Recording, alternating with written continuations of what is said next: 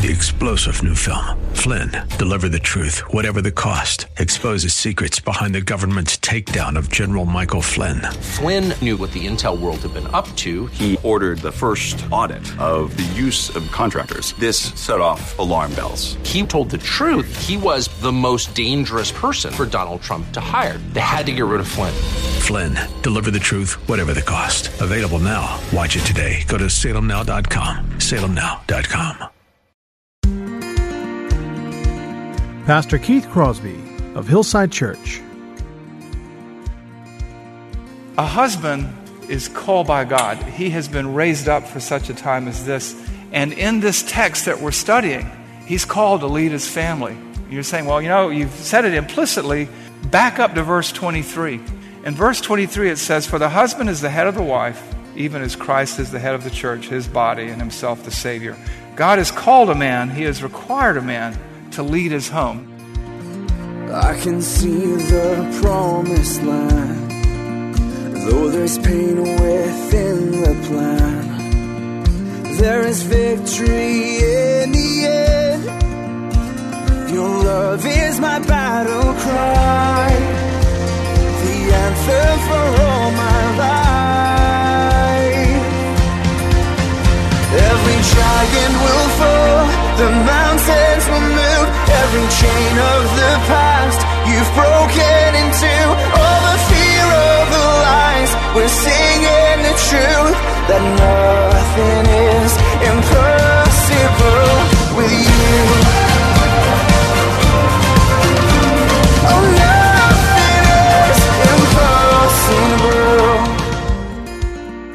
Hello and welcome to the Grace to Live radio broadcast with Keith Crosby, Senior Pastor here at Hillside Church in San Jose, California.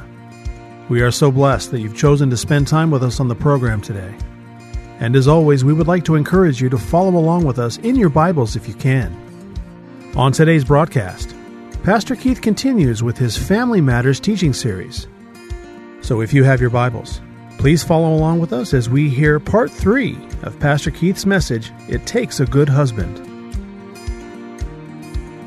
That's what it means to be a learner. We see this also in 1 Peter 3 7. Now, I'm going to plumb the depths of 1 Peter 3 7 another time. But basically, it says this Likewise, husband, live with your wives in an understanding way. Right there, understanding a way in some translations is according to knowledge. And the word there, there are a couple of words that could have been used in the Greek. There's theoretical book learning knowledge, and there's experiential knowledge. The school of hard knocks, and I'm not calling marriage the school of hard knocks, but it is a crucible through which we are sanctified. And there's uh, you know, the book learning kind of knowledge. And this is experiential knowledge. You understand what makes your wife tick. And then after that, at the end of the verse, it says, so that your prayers may not be hindered. You've heard of the first commandment with a promise, you know, and, you know, uh, children, you know, honor your father and mother that may go well with you in the land. This is the first commandment with a threat, okay? Because if you do not live with your wives in an understanding way, your prayers will be hindered. Why? Well, we have two types of relationships in this life we have vertical with God and horizontal with people. And if your horizontal relationship with people is messed up, you can bet your relationship with God is going to suffer. And if your relationship with God is messed up, you can bet your relationship with people are going to suffer. And what's going on here is this you cannot be right with God and not right with your wife. Now, some ladies will say, see, you, you know, they'll make unrealistic demands and threaten you with this verse, and you'll make unrealistic demands and threaten them with this verse. But that's not what it's about, guys. It's about understanding your wife, knowing her strengths and her weaknesses, her hopes and her fears, her dreams, her aspirations, her gifts, and helping her to deploy those abilities in the home, in the workplace if necessary, and in the church. It's a command, it's not an option. You know, we hear a lot today about, you know, and particularly in different circles in our professional realm. I know I used to hear about it years ago when I was in the business world about being a lifelong learner. That's what's going on here. You are a lover, and because you love her sacrificially, you are a lifelong learner. And the thing about this is, is this. And I talked about this last week. I know a lot of you were away at men's retreats, so that's why we're reviewing it today. Spaced repetition over time, don't you know? And no one gets away unscathed, so I wanted to come back and review some of this today. But we understand that most of us would take a bullet for our wives. We would step out in front of a tra- freight train and push them out of the way. There's almost nothing that we wouldn't do for our wives. That's the big sacrificial, right? That's sacrificial love. That's the, lur- the lover. But the learner is, is, in a scale of life and death, anyway, a smaller sacrifice. You see, most of us, most of us men, most of us human beings, men and women, human beings, we'll, we'll do the big stuff. We'll throw the Hail Mary pass for the touchdown at the end of the game, or we'll shoot on goal at the center line as opposed to getting inside the penalty area at the end of a game. We'll do the big play. We'll do the big deal. But there's a, there's a poem, and I didn't write it, but I'll do my best to recite it, called this Poetry Hour by Keith Crosby. All the good words and all the good wishes don't mean a whole lot if you won't do the dishes, okay? right, you know. And the point is this, guys. They don't care about the big sacrifices if they're only theoretical, but they do care. They do care that you care. You know, they do care that you'll love them in little ways, not just the big ways. And part of being a learner is understanding what makes them tick, what makes them happy, what makes them feel safe, what makes them feel appreciated, understood, protected, respected. That's what it means to be a lover and a learner. That's what it means. It's critical. These are essentials. You cannot function as a good husband without being a good lover and a good learner. So that's review. That's review. Now remember, guys, if you're wondering how to go about that, out there on those tables out there is a questionnaire called 50 Questions to Ask Your Wife. Uh, I gave you 54 because I'm, I'm generous. And what I would like you to do is to take those questions over the next three or four or five weeks and just take some time and interview your wives. You know, you think about if you're going to sit down with the most important person in the world, the governor, the mayor, the president, whoever, who's more important than your wife? And I can tell you, I've done this questionnaire a few times over the last 25, 26 years, and the answers change over time because people change. And if you're operating with the same set of assumptions you operated with the first five years of your marriage, you've remembered everything but learned nothing. So, lover and a learner, that's what God calls us to here. Which brings us to the third essential of a good husband. And this is the controversial one because the culture hates it, men hate it, and women hate it. Okay? So there's almost total unanimity in the dislike of this next one. But that shows you how far the world has fallen since the garden. Number three, last and not least, to make a good husband, to make a good marriage, to make a good family, good church, a good civilization, a good husband is a good leader. A good husband is a good leader. He is the leader in the home, just as Christ is the leader of the church. He's the head in the home, just as Christ is the head of the church. And here's an area where we really tend to challenge modern sensibilities and today's cultural norms. And as we've worked through this passage so far, if you look closely with both eyes open and your heart and mind open to God, you'll see it implicit in the text. And in the larger context, it's explicit in the text. For instance, in verse 25, husbands that are love their wives sacrificially, benefiting them through righteous words, actions, and deeds. Husband, love your wives as Christ loved the church and gave himself up for her. Right there, implicit in the text is leadership. They are to care for their wives as their own bodies, right? In the same way, husbands should love their wives as their own bodies. He who loves his wife loves himself. They are to help them in, a, in an understanding way grow and grow spiritually. They are, this is a great responsibility. This is a picture of Christ and the church. A man sets the example by leaving, it's on the next slide, by leaving his father and mother and being joined to his wife, and the two become one flesh. These things are all initiated by the man. And finally, uh, a man is to love his wife, and the wife is to see to it that she respects her husband. Where is leadership in all this? Implicitly, it's right in this concept. Great responsibility requires authority. All of you in the workplace will say, you know, they gave me all this responsibility, but they didn't give me the ability to carry it out. They didn't give me the authority to do this. It's the same way. God has given men great responsibility. It's a high, high calling. It's one that few do well. It's difficult, but not impossible. And responsibilities like these require authority. Now, the problem is many men are what we would call theological couch potatoes, okay? They would rather the wife take responsibility. They'd rather her take the lead in the caring for children. They'd rather her take the lead in everything else. You name it. They, they'd rather have that happen because you know what? They're just so tired after work or whatever. But the bottom line is we have less work today than in all of history. None of us are involved in subsistence agriculture. None of us work from sun up to sundown. And then, I mean, I mean, you say, well, we're in the tech industry. Yeah, you are, but you have more leisure time than anybody throughout all of history. And leadership means tackling the responsibilities that God has given us and not being proselytized or evangelized by the culture, guys. And you look at verses like this, and I know there are many, many objections because we hear about tyranny and cavemen husbands and passive husbands and oppression and slavery. All these good cultural buzzwords. But know this Christian leadership is not a tyranny, it's a stewardship, it's a high calling.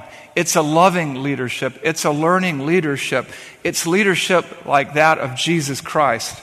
And in our culture, in our churches, in our homes, and in the media, even in governing authorities, this is where the trouble starts because men are portrayed. I remember, um, you may remember the, the Verizon commercial years ago that was pulled immediately because it showed this stupid husband trying to help his infinitely more wiser eight year old daughter with a school project, and he's relegated by his omnipotent and all knowing wife to go wash the dog. They had to pull that commercial, rightly so, because people took offense. A husband is called by God, he has been raised up for such a time as this. And in this text that we're studying, he's called to lead his family. And you're saying, well, you know, you've said it implicitly. Back up to verse 23. In verse 23, it says, For the husband is the head of the wife, even as Christ is the head of the church, his body, and himself the Savior. God has called a man, He has required a man to lead his home. Not as a tyrant, nothing like that. He is to, he is to lead her sacrificially, he is to lead her intelligently, and he is to lead her. Verse 23 For the husband is the head of the wife, even as Christ is the head of the church. Now, a lot of people hate this verse. I get it. Our culture reacts almost viscerally against it.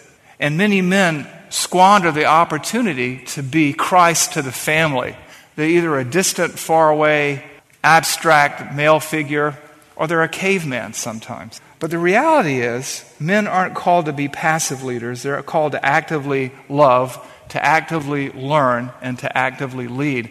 I'm reminded that lover, leader, lover, learner, and leader, husband is to sacrifice for his wife. That, those are, that's a verb right? He's to love his wife as Christ loved the church. He's to love his wife as he would his own body. He's to live with his wife in an understanding way. These are action verbs, these aren't passive. And this is what we're required. God requires it, God expects it.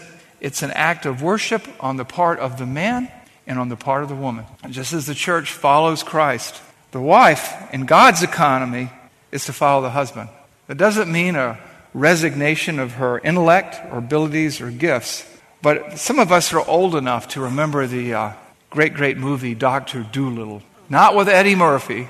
I think it was, it was Rex Harrison. And then there is an animal called a push me pull you. Remember that animal? It's a two headed beast.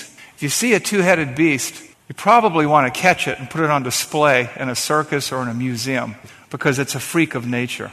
And God has, desi- has designed marriage the way He's designed the church. And here's the problem this is what is explicitly taught in the scriptures. And I'm not b- being naive. I understand that this is hard to listen to, but a husband is called to be a shepherd.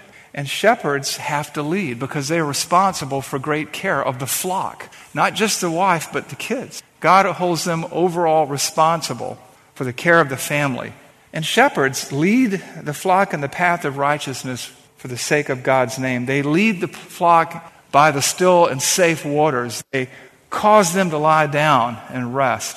I'm reminded of the picture of a good shepherd in John chapter 10. John chapter 10. Here's a picture of a good shepherd. Here's a picture of a good husband. I am the good shepherd. The good shepherd lays down his life for the sheep. He who is a hired hand and not a shepherd, he who does not own the sheep, sees the wolf coming and leaves the sheep and flees, and the wolf snatches them and scatters them. He flees because he is a hired hand and cares nothing for the sheep. I am the good shepherd. I know my own, and my own know me. There is another picture of a lover, a learner, and a leader. I know my own. I know my sheep. There's a picture of a sacrificial shepherd who lays down his life for the sheep. You know, we live in a world where marriage is in decline. People just shack up. But you know what? Without that commitment, many times we have a couple of hirelings here, and when the going gets tough, the tough get going usually out the door. But this is a picture of God's economy. A good lover doesn't flee because he cares too much. A good learner doesn't flee because he understands his role and that God has entrusted him with a stewardship, a, a, care for a family, for a woman, for his one flesh. And he is to take the lead and set the example in forming this relationship, which is second only to his relationship with God. And that's why you read in Genesis 2:24, and that's why you read in Ephesians 5:33, and that's why you read throughout the Bible, therefore a man shall leave his father and mother and hold fast to his wife, and they shall become one flesh. Because the husband is the head of the wife, even as Christ is the head of the church, his body, and he himself is its Savior. Yes, he should take a bullet for her. Yes, he should step out in front of a choo choo train for her. Yes, he should learn her and understand her and care for her and make her understand that out next to God, she is the most important individual in his life. And he needs to learn how to do that so that he can lead her, so that he can help her to maximize her gifts and abilities, so that he can protect her from doing too much, so that he cannot punt and leave it all to her. That's what the Bible teaches. That's what Jesus affirms. That's what Moses teaches. Paul teaches. You know, that Genesis 2:24 passage shows up in the teachings of Jesus Christ in Matthew 19, 4 through 6. It shows up in the teachings of Paul in Ephesians 5:33. It shows up in the Old Testament, it shows up in the New Testament because it is a timeless, timeless truth. And the challenge for us, for each and every one of us, is this Are we willing to go wherever God takes us? Because that's the essence of Christianity. You realize that your wisdom and that your wit, that your abilities in and of themselves are insufficient to face and overcome, survive, and thrive in the slings and arrows that this world will throw at you, that this culture will throw at you, that this fallen world serves up like a smorgasbord. And you turn away from being your own king and your own God, and you put your trust, your faith, your confidence in Jesus Christ as you surrender your will to His, and as you make Him what He already is, as you acknowledge Him for what He already is your Lord, your God, your Savior, the lover and shepherd of your souls. That's what being a Christian is. It's being all in with Jesus. At the men's retreat, I gave this challenge, and I would give it to everybody here today. Can you pray this prayer? People say, Jesus, come into my heart. This, no, not this prayer. Can you pray this prayer? Lord Jesus, take my life and do to me and with me whatever you want to. Destroy my independence, destroy my health, destroy my bank account, destroy my reputation, and in so doing, exalt yourself through me, in me, and by me. Bring glory to yourself through my destruction and your elevation in my life. Amen. You want a sinner's prayer? That's a sinner's prayer. Because if you're unwilling and unable to do that, you don't trust Him. Because He knows best. And that's a stark, stark thing. We always, particularly in these days of health, wealth, and prosperity, make me rich, make me good looking, give me a head of hair, make me likable, make me famous. No, your will, Father, not my will. There's your sinner's prayer. Do with me what you will. Take me where you want me to go. Just make me your child and save me and use me to bring glory to yourself and the lives of others. That's, that's a prayer for men and women. That's a prayer I want you to think about as we think about application. And I just want to say to you, men, you're like, you know, I've messed this all up. It's, it's hard. I don't have any credibility in my family anymore. Never had any to start with. God can do anything. If Jesus can raise Lazarus from the dead, if Moses can part the Red Sea, if God can raise his son up from the tomb, if he can take a dead heart and make it alive in Christ, he can fix all that. You just got to want Him to. You've got to make Him the God of your life. And that's something most people, most professing Christians, are unwilling to do. And think about it. Ladies, let me ask you a question. If you knew that your husband loved you more than anything else on God's green earth, and more than anyone else on God's green earth, even more than those kids, and if you knew, and if you knew that he wanted to understand you, that he wanted to care for you, that he wanted to support you, that he wanted to encourage you, that he wanted to protect you more than even himself, would you be more inclined or less inclined to follow his leadership? This is time for audience participation, okay? Guys, there's the challenge. And men, are you willing to think about what I've said today? To look into God's Word? If I've said anything that isn't there, you tell me. Keith at hillside.org. If I've given you any principles that cannot be distilled from the Word of God, let me know. But if I have given you principles from the Word of God, I want to encourage you to make these three traits, that these three practices, three actions that you will take day in and day out from now until Christ returns or takes you home. Are you willing to do that? Okay, good. This is tough stuff, but this is life and death. You look at the culture we're in right now, stuff is messed up. Things happen beyond the pale of anything we could have anticipated in the past. And God has given us, men, wives and children to care for, children and grandchildren. And the question is are we willing to love Him enough to love them enough? That's the question. What can you do? A couple of things. I went over this last week. I've got some books, uh, a couple of books you could read, starting in Simple to Most Complex The Christian Husband by Bob Lepine, formerly of Family Life Today. I think now he's involved in Alistair Begg's ministry. The Complete Husband by Lou Priolo, one of the best biblical counselors I've ever seen from, heard from, or met. The Exemplary Husband by Stuart Scott. And this one here is the hardest of the three, but it is the most comprehensive. Uh, read it with a box of Kleenex because you'll be crying when he's done with you, okay? Keep going. There's some more resources here. Reforming Marriage by Doug Wilson. How to Act Right When Your Spouse Acts Wrong. 50 Questions to Ask Your Wife in the Lobby. And in 2018, we're going to have electives on marriage, child raising, facing hardship because we want to take some of the things we started at, at, men's retreat and we want to just not feel good about it, but we want to make it alive in our lives and our marriages. And some of, the, some of the things we're going to be talking about, ladies, in the weeks to come, and men and women in terms of raising kids and families, all of that will give you an opportunity to develop and apply the skills that God has made available to you through His Word and by His Spirit. Now, in the meantime, let me encourage you not to discourage one another. Men, don't discourage your wife by going, I can't do that. And ladies, don't discourage your husbands by saying, go ahead and try. You'll fail like you always did. I'm no, I like to believe better of you than that. And if they decide to do interview you with 50 questions to ask your wife, and they ask you a question you think they should know the answer to, don't say, well, don't you know? Because what makes you more angry, ladies, that when your husband finishes a sentence for you and gets it wrong anyway, right? Okay? So, with that, I just want to encourage you. Great days are ahead for you and your family. Great days are ahead for our church and the Church of Jesus Christ worldwide because the world now more than ever needs a Savior and needs an example. The world knows that it's got it wrong, may not want to admit it, and it's looking for truth. And we have it right here in the pages of the Scripture and we can preach it not just with our lips, but with our lives in the home, in the workplace, and in the whole community. Father, we thank you, Lord. We thank you, Lord, that your word is true. And we thank you, Lord, that you love us so much that you give us the good news so that we can avoid being subject to the bad news. And the good news is that you sent your Son to die for our sin so that we would turn to him and trust in his resurrection power, power over death, sin, and hell, that our lives can be changed from the inside out if we surrender.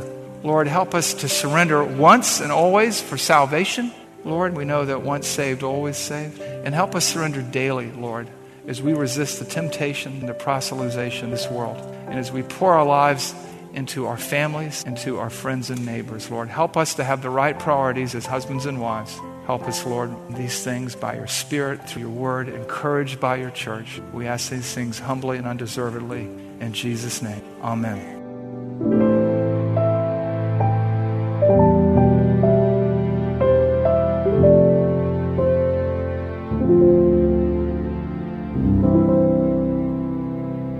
Pastor Keith Crosby of Hillside Church.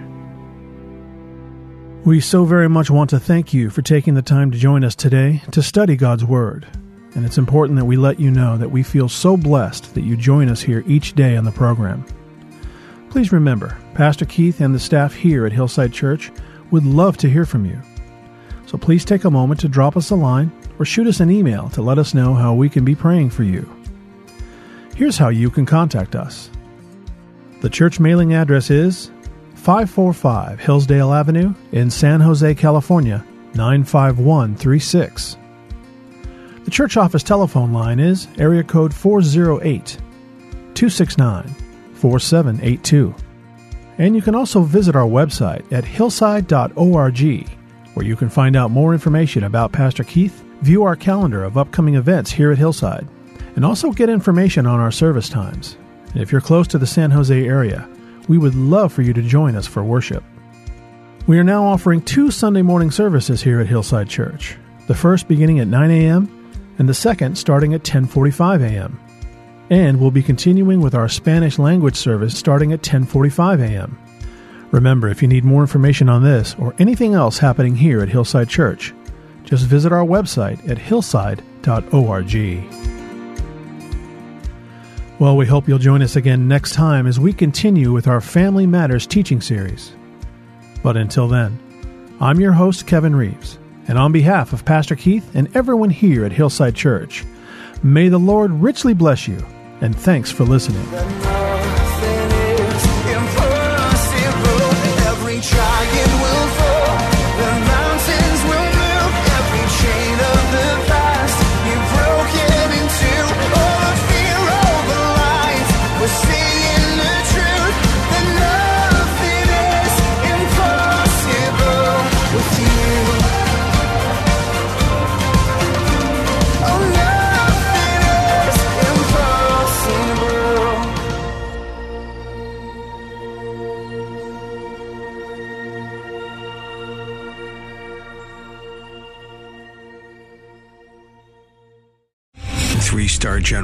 Michael J. Flynn, head of the Pentagon Intelligence Agency, knew all the government's dirty secrets. He was one of the most respected generals in the military. Flynn knew what the intel world had been up to. He understood its funding. He ordered the first audit of the use of contractors. This set off alarm bells. The explosive new documentary, Flynn, Deliver the Truth, Whatever the Cost, uncovers the facts behind this scandal. Flynn told the truth. He was the most dangerous person for Donald Trump to hire. I find out the worst enemy that I'm going to face in my life is right here in America. They took my assessment and they wanted me to change it. And I was like, I'm not changing it. They had to get rid of Flynn. With in depth interviews, archival footage, and never before seen personal records of the man behind the headlines. I just felt like I was drowning. Flynn, Deliver the Truth, Whatever the Cost. Available now. Watch it today. Go to salemnow.com. Salemnow.com.